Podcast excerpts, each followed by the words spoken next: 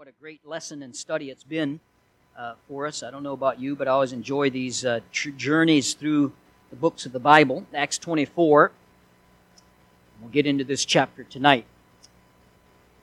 Have you ever been uh, falsely accused? If you, if you have, I would suspect that it's one of the hardest experiences you've ever went through. We naturally shrink from criticism, even if it's justified or if somebody makes an accusation that's even true, it's hard enough to take it then. But when the charge is false, when it's completely a false accusation, our natural sense of justice makes it almost unbearable for us to receive that. When you find yourself in that situation, often the questions will outnumber the answers. How do we respond? What's the Christian way to come back on that? What are we to do? It's a time that defines not only our own commitment to the Lord, it also defines our friends in the ministry often when there's a false accusation. Now, we can learn a lot about how we should respond from the chapter we're going to read tonight, or part of the chapter. Uh, the whole chapter more deals with it, but we'll only read a partial and then kind of work through it. But here you have one of God's greatest servants, the Apostle Paul. He's been misunderstood, he's been unappreciated, he's even been abused by the Jewish Christians in Jerusalem. He was falsely accused by some Jews as he exited the temple. He was the object of mistaken identity. Uh, he was mistaken as a notorious criminal. These are in the previous chapters leading up to this that we've already went through. But it seems like of late in Paul's life, everywhere he goes, especially in Jerusalem, he was just misunderstood. His motives are challenged. And that's another biggie in our life. When our motives are questioned, it undermines everything we're about and everything that we're trying to do. So, how do we respond when we are falsely accused? I want to preach tonight for a few minutes on, but wait, I'm innocent.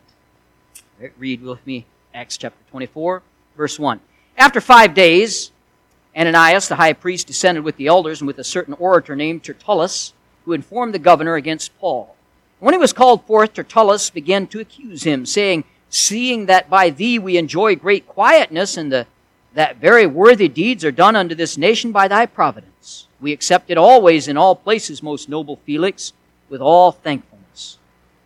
The, the uh, flattery is what he was laying on thick here to Felix. Notwithstanding that I be not further tedious unto thee, I pray thee that thou wouldest hear us of the clemency a few words. For we have found this man a pestilent fellow and a mover of sedition among all the Jews throughout the world, and a ringleader of the sect of the Nazarenes, who also have gone about to profane the temple, whom we took and would have judged according to our law. But the chief captain, Lysias, came upon us, and with great violence took him away out of our hands, commanding his accusers to come unto thee by examining of whom thyself mayest take knowledge of all these things whereof we accuse him. And the Jews also assented, saying that these things were so. Then Paul, after that, the governor had beckoned unto him to speak, answered, For as much as I know that thou hast been of many years a judge unto this nation, I do the more cheerfully answer for myself. We'll read some more verses following that in a moment, but tonight we'll talk about, but wait, I'm innocent. Father, thank you for this time. Pray, bless the reading of your word. We pray in Jesus' name. Amen. Paul finds himself in a Roman court. Once again, he's defending himself against false charges. This time, basically, it's a Jewish Supreme Court, or from the Jewish Supreme Court. Now, what should we do when we face a situation like this? When we are accused, should we defend ourselves? Should we just lie down and take it? Or are those our only two options? Are we to be a doormat or are we to be a fighter when it comes to having a false accusation leveled at us? By looking at Paul's actions, I want to see three things we ought to do in response to false accusation. First of all, listen carefully to your accusers. The high priest Ananias came with the leaders of the Jewish Supreme Court to prosecute Paul in front of Felix. Felix was the governor of the region around Israel. They brought along with them a man named Tertullus. The Bible calls him a certain orator. Today we would call him a prosecuting attorney. He was a lawyer. Like many lawyers even today, uh, and especially in that day, Tertullus was open to the highest bidder. We don't, nor have people ever really had that high of a regard for lawyers. I don't know if you've noticed that. A woman and her daughter were visiting the grave of a little of the little girl's grandmother. And on their way back and looking at some of the gravestones, the girl asked, Mommy, do they ever bury two people in the same grave? Mom said, No, of course they don't bury two people in one grave. Why would you think that? And she said, Well, the tombstone back there said, Here lies a lawyer and a good man. Uh, seems like there would have been two people involved in that. Uh, that's what we often think of lawyers. But Tertullus was a Roman lawyer, and he didn't care if the charges against Paul were true or not. Uh, just the, the Jerusalem leaders wouldn't know Roman law well enough to prosecute him themselves, and so they hired Tertullus to do it for them. And just like a lawyer, he begins with some flowery introductory remarks, trying to butter up the judge uh, in Felix there, verses 2 through 4. And then in verses 5 through 6 that we read, Tertullus brings three charges against Paul. The first, he says, is that Paul was a seditious troublemaker. He calls him a pestilent fellow. That means to be a pest or a plague to the people. He says he was a threat to law and order. He accuses him of stirring up trouble. He is also referred to him here as a mover of sedition among all the Jews throughout the world. A mover of sedition means that he was a traitor against Rome. This was a serious political charge, and if proven, it was enough to get Paul the death penalty. Now notice that even though these are Jews bringing charges about Paul, they're bringing him to a Roman leader in Felix, and so they are, he's being very careful that all of these charges include a political charge. The second charge against him was that he was a ringleader of a new religious sect. This was a serious charge, especially uh, made also to include political implications because we know that uh, we understand as we see uh, we've looked at the whole book of acts we understand that christianity is kind of a natural outcome of judaism it is a it is a, an outgrowth you could say of judaism. Uh, jesus came not to abolish the law but to fulfill it. And so christianity really fulfilled the law. It's not like it was antagonist to it. It fulfilled what came before. But tertullus made it look like a new religion a, a cult, so to speak, by using the word sect. And so Judaism was a permitted religion. This was part of the deal between the Jews and the Romans, and, and Judaism was permitted, but any new uh, sect, any new cult would not be tolerated. And so if Tertullus could convince Felix that Paul was the inciter of a new religion, he'd be in big trouble. This is also a very sneaky charge made against Paul. The third charge was that Paul attempted to desecrate the temple in Jerusalem. This also had political ramifications. The Romans gave the Jews permission to execute any Gentile that went inside the barrier of the temple. Now you remember back a couple of chapters ago, uh, Paul had went in with four or three others, and when he came out, they accused him of taking Gentiles in, even though that was not the case. So if he had done that, it would have not only violated Jewish law, but Roman law as well, because they were constantly trying to keep the tension down between them and the Jews. It certainly helped if there was a riot. And as we know, there was a riot after that, uh, which Paul was rescued from. Now, sometimes we get the wrong idea and therefore make a false assumption. And that can lead to a false accusation a lot of accusations and even church trouble and trouble between people. If you track it down and if people care enough to talk it out, it often starts with a false assumption. Story is told of two men who worked in the audit department of a large bank. They made an overnight trip to a distant branch and so had to drive through the night to get there early and uh, be there on time to do this audit. And before they went, they had breakfast in a local restaurant. And so they're talking, and the chief auditor says to his partner, First, we'll hit the tellers, and then we'll get the vault. They arrived at the bank a few hours later, only to be promptly arrested by police who had surrounded the whole bank. What happened is that the police captain had just happened to be eating at that restaurant, was sitting at the table behind them, and had overheard him say, First we'll hit the tellers, then we'll get the vault. The police captain made an assumption about the situation. It was actually a good assumption based on what he heard, not realizing they were auditors and they were talking about doing something that was actually their job. So we can do that. We can make false assumptions about somebody or here's something that we take wrong and we can make an accusation or receive an accusation that is based on a false assumption. This is not one of those times.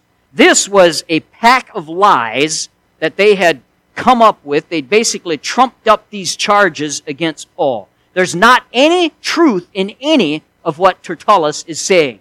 The Jewish leaders were determined to silence Paul permanently. And this is maddening when you're on the receiving end of it.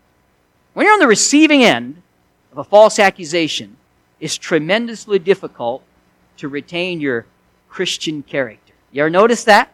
Really hard when you're taking, especially if there are other people involved. To hear gross untruths about you coming from somebody else's mouth, especially if you know that they know it's all a bunch of lies. This is really hard to stomach. Now, Paul is sitting here listening to this. This is an extreme injustice.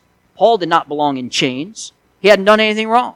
Uh, he did. He had been misunderstood. He had been lied about. He had been falsely charged. Not only that, just last chapter, remember, 40 men took a hunger strike to kill the man. He, they wanted to kill Paul and said, We're not going to eat or drink anything until we kill him. Uh, these people were out for blood. And again, probably, probably you and I, not that I know of, have had anybody take a hunger strike to kill us or until they kill us. But on a lesser scale, you ever received unfair treatment like this? Probably all of us have on some level. Unfair accusations, uh, wrong things or untrue things said about us. Imagine how you would feel in that courtroom that day. And yet, we don't really have to imagine that much because we can probably think back to times in our own life where things were said about us that were simply untrue. So, I can imagine the desire that Paul had boiling down inside of him to jump up and just scream, liar, liar, liar to the person that's talking. We have that desire sometimes. But here sits Paul, letting this vileness air itself. Let me insert something here, too. I believe Paul was the type of Christian because of what else we see in how he writes his epistles. I believe that if there was truth to any of this, I believe he would have owned up. I believe Paul would have uh, owned up to it and made it right. And this is really hard to do. It is hard for us to, uh, to, to own up to any truth in an accusation, even if it's mixed in with some truth in, in the middle of falsehood. So if you have uh, some hard accusations leveled at you and it's 10% true, we're not inclined to deal with the 10%. We're inclined to fight the 90. Amen? And so this is, uh, Paul, though there was no truth here, but I believe that Paul would have owned up if there was. And that leads me to ask you this question. Are you able to do a self-examination in the face of a verbal assault? Somebody's coming at you, or somebody levels some accusation. Are you able to do a self-examination? Think about that question because that's important for all of us. People generally feel enough anger when they're wrongly accused that outweighs any personal examination. In other words, our defense walls fly up, and we don't even think about looking at whether there's any truth in the accusation. We just automatically want to defend ourselves and often come out swinging. One of the hardest things I've ever had to do, and you probably as well, is to ask the question, is there any truth in what they're saying? If, if there are accusations leveled at us. And if you are trying, by the way, if you're trying to do anything for God, if you're trying to serve God or you're trying to serve, especially in any ministry, you're going to get accusations. It's just going to happen. It's a part of life. It's a, because people will people, and we are working with people. And so, that question, asking ourselves, is there any truth in what they're saying. That is incredibly difficult to do when the guns are aimed at you and accusation is coming. Is there, if there is any truth to it, does the falsehood negate the recognition of truth? So somebody giving you, let's say it's 50-50. Half of it's a bunch of garbage, half of it's true. Does the falsehood excuse you from having to face up to the truth? I think not. I think it's a, a nobody likes criticism. Nobody likes to be accused. Nobody likes to be attacked. But there are, this is a great time for us to self-examine as well. Proverbs 15:10 says, Correction is grievous unto him that forsaketh the way, and he that hateth reproof shall die. Now, none of us like reproof. Here's the thing about reproof. It usually does not come packaged in honey. I've noticed. Reproof, uh, accusations, they don't usually come uh, in a bunch of sweetness, in a sweet package. Usually they are uh, in, in, anger or in, uh, usually it's ugly. Usually accusation when it comes is ugly. And we don't like ugly. And I'm not saying ugly is ever okay. None of us should ever be ugly with one another. But uh, I always, I don't always succeed in this, but I make an honest effort to hear it out.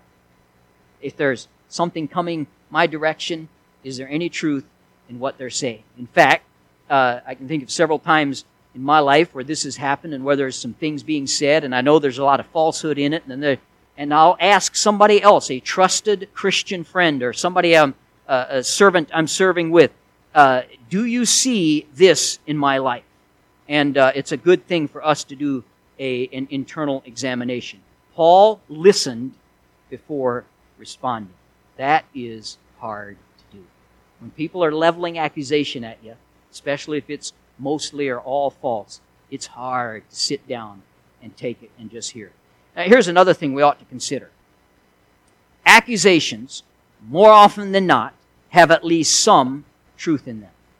Even if they're blown out of proportion. Even if they're delivered in a bad spirit. Usually, accusations have some truth in them. And criticism can be a great source of growth in our lives if we're willing to listen.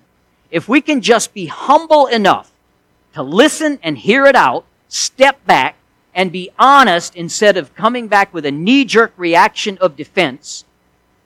This uh, is, again, is hard to do, but uh, our pride, you know, rears up.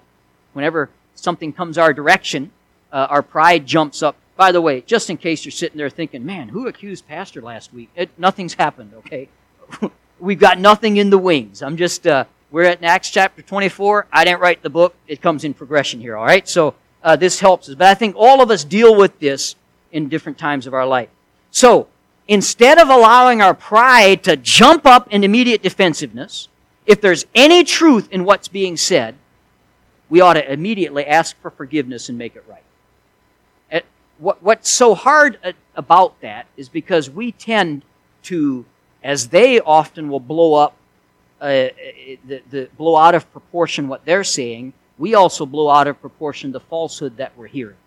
And we need to focus ourselves on if there's any truth in it. But as I said a moment ago, in this particular case, in Acts 24, this incident with Paul was a completely unfair one. This happens once in a while, not so often, but once in a while, because people are people, we find ourselves in a situation where we say, but wait, I'm innocent. None of this is true. What do we do in the face of criticism, the face of an accusation, if we are innocent of all the charges? Well, you do what Paul did next. First of all, Paul waited and heard them out. Secondly, if innocent, cheerfully make your defense. Now, look at what the Bible says in verse 10. I think this is amazing. I, uh, the last part of 10, verse 10, I do the more cheerfully answer for myself. Paul did not just lay down and say nothing and take a verbal beating unjustly. He was wronged, and after listening to the charges, he knew he was totally innocent of them. And so he gave a vigorous defense. I do not believe that as Christians we are called to be doormats and just be walked on and stepped on by everybody sometimes we think because we're humble that we need to do that. You, you can be humble and still uh, stand up for truth. Amen? And so he gave a vigorous defense. Now notice two things about his defense here that's important. Number one, the substance of his defense. He refuted every charge with the most powerful weapon he had. That was truth. That's what he talked about, truth. To the charge of being a seditious troublemaker, he answers in verse 11, because that thou mayest understand there are yet twelve days since I went up to Jerusalem for to worship, and they neither found me in the temple disputing with any man, neither raising up the people, neither in the synagogues, nor in the city, neither can they prove the things whereof they now accuse me. So verse 12, he points out in all the time that he had been there. That his enemies could not point to one time that he had caused any trouble. Not one time he got into a fight with anybody. And then verse 13, he basically asks, where's the proof? Where, where's the witnesses for this? He, he, he says, I wasn't in the temple rabble rousing. I wasn't doing these different things that are being said of me. I wasn't in the synagogues or in the city stirring up trouble. If I was, where are your witnesses? Who can point to a time that I did any of these things? Now, remember, the Roman court wasn't a kangaroo court like the one they trumped up to charge against Jesus. Remember that? Jesus was in a Jewish court. And they said all kinds of falsehoods and lies about him, didn't have any proof, and they acted on these false accusations against Christ. But here, uh, you, you had to produce some proof, and Paul's accusers did not have any. Paul knew it. What's more, his accusers knew it. To the second charge that he was a ringleader of an illegal sect or an illegal cult, Paul made a very smart move. Look at what he did in verse 14. But this I confess unto thee, that after the way which they call heresy, so worship I the God of my fathers, believing all things which are written in the law and in the prophets, and have hope toward God, which they themselves also allow, that there shall be a resurrection of the dead, both of the unjust and the just. Now, I don't know if you caught what Paul did here. This is genius. In essence, he's saying, they call me the ringleader of an illegal religion, but I believe all the things in the law and the prophets that my accusers believe. I'm not discounting any of that. You see, we, we still do this today. We're not, we're not taking the Old Testament and throwing it out. The Old Testament is still a valid part of our Bible. We're just saying that Jesus fulfilled all those ceremonial things that the Jews did. And he goes on, I also believe that in the resurrection of the dead, which they themselves believe. And so Paul's saying, if I'm guilty of a false cult, my accusers are guilty of it too. I believe the same things they do concerning the resurrection, the law, and the prophets. What Paul did was tell the truth about the Christian faith. Christianity was the logical and God ordained outgrowth of the biblical Judaism. To try to make it something that it wasn't was an unfair characterization. One of the essentials of the faith was the resurrection, and the Pharisees believed exactly like Paul. The only difference was they didn't believe Jesus was the Messiah. So they, they were uh, different on that, which of course is a major point to us, but Paul knew it wasn't a point at all to the Romans. They didn't care about whether they disagreed with one man's resurrection, but the belief and the uh, religions were enough alike. Paul's drawing out these likenesses. All right, to the last charge that he tried to desecrate the temple. He responds in verse 17. Now, after many years, I came to bring alms to my nation and offerings, whereupon certain Jews from Asia found me purified in the temple, neither with the multitude nor with the tumult, who ought to have been here before thee, and object if they had aught against me. So Paul gives a true account of what he was doing in the temple. I went to worship. I was doing my thing. I was doing the right thing. If I'm guilty of desecrating the temple, those who saw me do it, where are they? They ought to be here to testify against me. Verse 19. If they had any real evidence, they would have brought witnesses. Having no witnesses was a stark uh, witness to the flimsiness of their case. So, what can we learn then from the substance of Paul's testimony? we learn that Paul fought false accusations. Now, this is important. Not with anger or emotion, but with the truth. This is so important when it comes to accusations of any kind. The greatest weapon you have against false accusations is the truth. And yet, the first response from us is often not the truth, but anger and defensiveness.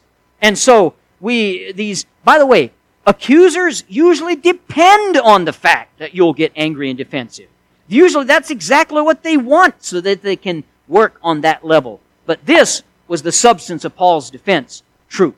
That was the substance. And Paul used it in a calm way and then looked secondly at the spirit of Paul's defense. The substance was the truth.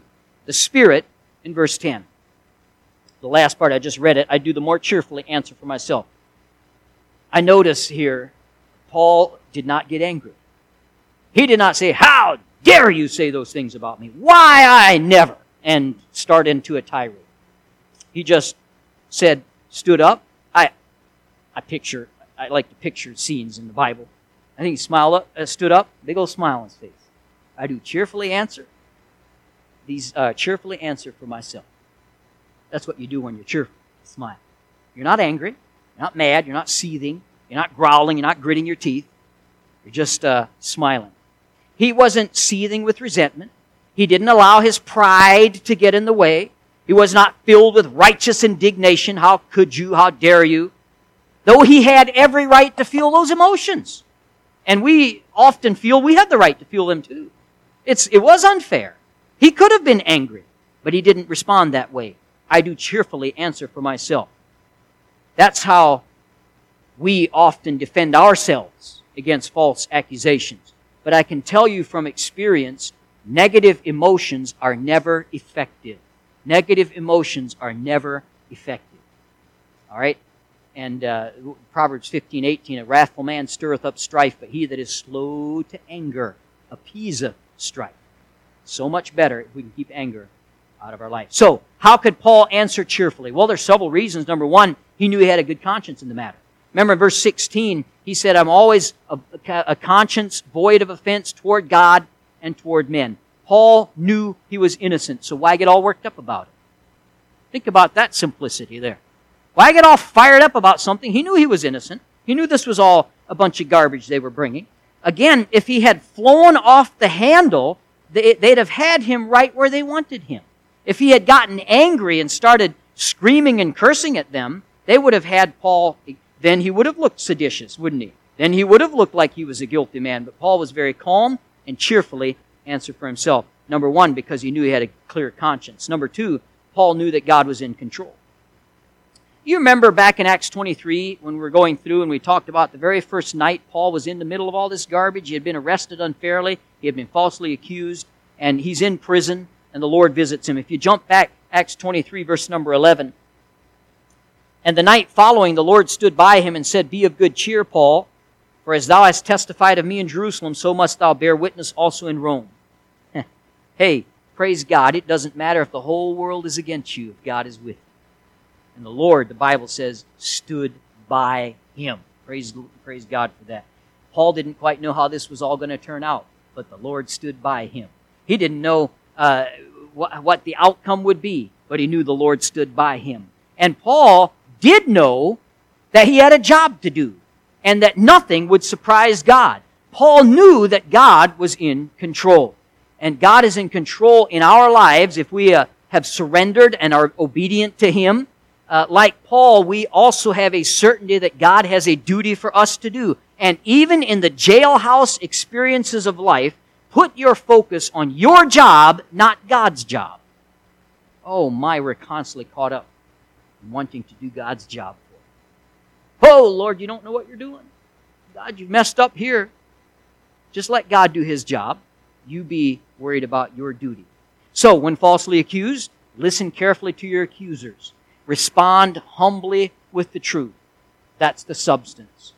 Uh, if you're totally innocent, refrain from anger and trust the truth. That's the Spirit. Paul's substance and his Spirit. And then finally, the third thing we do, or falsely accuse, leave the situation in God's hand. What happened? Well, Paul presented his case. The evidence was clear. He's obviously innocent, as anyone can see. The Jews, with their high powered lawyer, didn't have a case. In verse 22, the Bible says, And when Felix heard these things, having more perfect knowledge of that way, he deferred them and said, When Lysias the chief captain shall come down, I will know the utmost of your matter, the uttermost of your matter. Once Lysias came and gave his version of the events, Paul should have been acquitted immediately. But he wasn't. In fact, the Bible tells us that for the next two years, he remained a prisoner of Felix.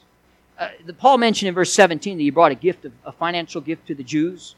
And Felix must have figured that Paul would have some of that money laying around, I guess, because in verse 26 it says he kept Paul hoping to get a bribe from him at one point? You know, sometimes, no matter what you do to clear yourself, no matter how innocent you are, no matter how proven innocent you are, you may still be unjustly treated. And Paul was. He was remained a prisoner for two years. And in times like these, it is the most difficult to understand God's purpose. And it is in times like these, it is the most important to leave it in God's hands. The Bible says Proverbs 3 5, trust in the Lord with all thine heart. Lean not to thine own understanding. It is then that you have to claim Romans 8 28, all things work together for good to them that love God and are called according to his purpose. It is then that you realize that God must have a reason for what's happening. I think this is both best illustrated in the life of Joseph in the Old Testament. Joseph, you know the story well, unfairly treated by his brothers. Then he's sold into slavery by those very brothers, the ones that should have loved him and sold him uh, to a secular slave trade. He was uh, sold then as a slave to Potiphar. Then he was unjustly accused and thrown in prison for a crime that he did not commit. And he spent years there. Yet you don't ever see a hint as you look at the life of Joseph of a complaint, of resentment, of anger, or any of that. Joseph accepts somehow was able to trust in the Lord in spite of his unfairness and unjust or unfair treatment, unjust treatment. And you know the rest of the story. Then he came to power. Not long after that, here trot up his brothers asking for food. I'd love to be there for that moment. Joseph looks out the window and sees his brothers coming up and they're going to beg him for food. Now, now they're in the palm of his hands. Now Joseph can do whatever he wants with them. He can, he can have them killed if he wants to. He can do whatever he wants with them. He is that powerful. The very ones that were responsible for all his suffering. He now has a chance to get even with them. But that wasn't Joseph's response. Here's what he told them in Genesis 50, verse 20. But as for you, you thought evil against me, but God meant it unto good to bring to pass as it is this day to save much people alive. Joseph did not justify their evil actions, but he did recognize that when bad things happen to good people, often God will use that very unfortunate incident to bring about something good and some higher purpose. Paul realized this, and he just waited on the Lord. Now, in closing here, verse 24 and verse 25 are fascinating. If you'll go to those verses with me, Acts chapter 24, verse number 24 and 25. Felix calls a meeting. And after certain days, when Felix came with his wife, Drusilla, which was a Jewess, he sent for Paul and heard him concerning the faith in Christ. And as he reasoned of righteousness, temperance, and judgment to come, Felix trembled and answered, Go thy way for this time. When I have a convenient season, I will call for thee. So, get the picture here. Paul's in jail unfairly. He's imprisoned. He shouldn't be. He was proven innocent in a court of law, uh, essentially. They all knew they were trumped up charges. Felix said so himself. And yet he's still in prison. Now he meets with Felix. And here is a chance for him to beg his case. Did Paul do that? Did he talk about the injustice? Did he beg for his release? Did he tell Felix how unfair his treatment was? He did not. Paul knew that God was in control.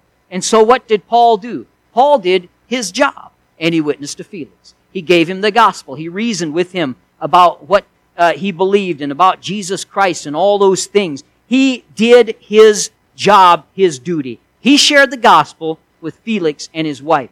We do not know the results of what came from, from that. We don't know uh, whatever happened to Felix and or his wife after that. We know he was seriously touched here at this moment by that message of the gospel. That is all in God's hands.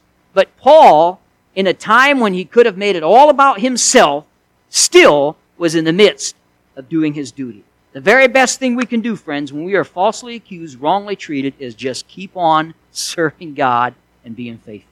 That's what Paul was doing here. I ask you tonight have you come to a place in your life of total surrender, even in midst of a terrible injustice? Paul in Romans 12:1 says, I beseech you, therefore, brethren, by the mercies of God, that you present your bodies a living sacrifice, holy, acceptable unto God, which is your reasonable service. Paul wrote those words around 67 to 68 AD. He lived that out here in Acts 24 several months later. After he wrote those words, uh, Paul didn't only write them, Paul lived them. Present your bodies a living sacrifice. God, if you want me in this jail right now, I don't understand it, but I'll tell you what I will do. I'll continue to do my duty. And if we are the recipients of unfair treatment, unjust accusation or any type of situation like that, would we, like Paul, focus on our duty? We still have a work to do. How about you tonight? Are you surrendered to the Lord in your life? Have you presented your body as a living sacrifice to the Lord? When we present our bodies as a living sacrifice, what we're really saying is, God, here it is. Here I am. You can do with me as you will. And unfortunate things will happen. Sometimes bad things will happen, and sometimes uncomfortable things will happen, and you will uh, feel attacked or you'll feel like it's unfair what's happening to you. You let God do His job, and you just focus on your duty. So, if falsely accused, let's review. Do three things. Listen carefully to your accusers with a humble spirit and make anything wrong right. Number two, if you're innocent, cheerfully make your defense. Leave your emotions at the door. Don't get angry. Don't get spiteful. Don't get vengeful. But make your defense. And finally, trust the Lord. Surrender to Him. Leave the situation in His hands. Because not always, as it was with Paul, is there a Hollywood Disney happy ending where they all live happily ever after. That doesn't always happen. Sometimes it seems like nobody wins. Sometimes it seems like you most definitely lose. But we got to leave that in God's hands. We do our part. We are faithful in our areas that God's entrusted us with. He'll take care of the rest. Amen? It's a help, isn't it? See how Paul responded to those areas. Thank you, Father.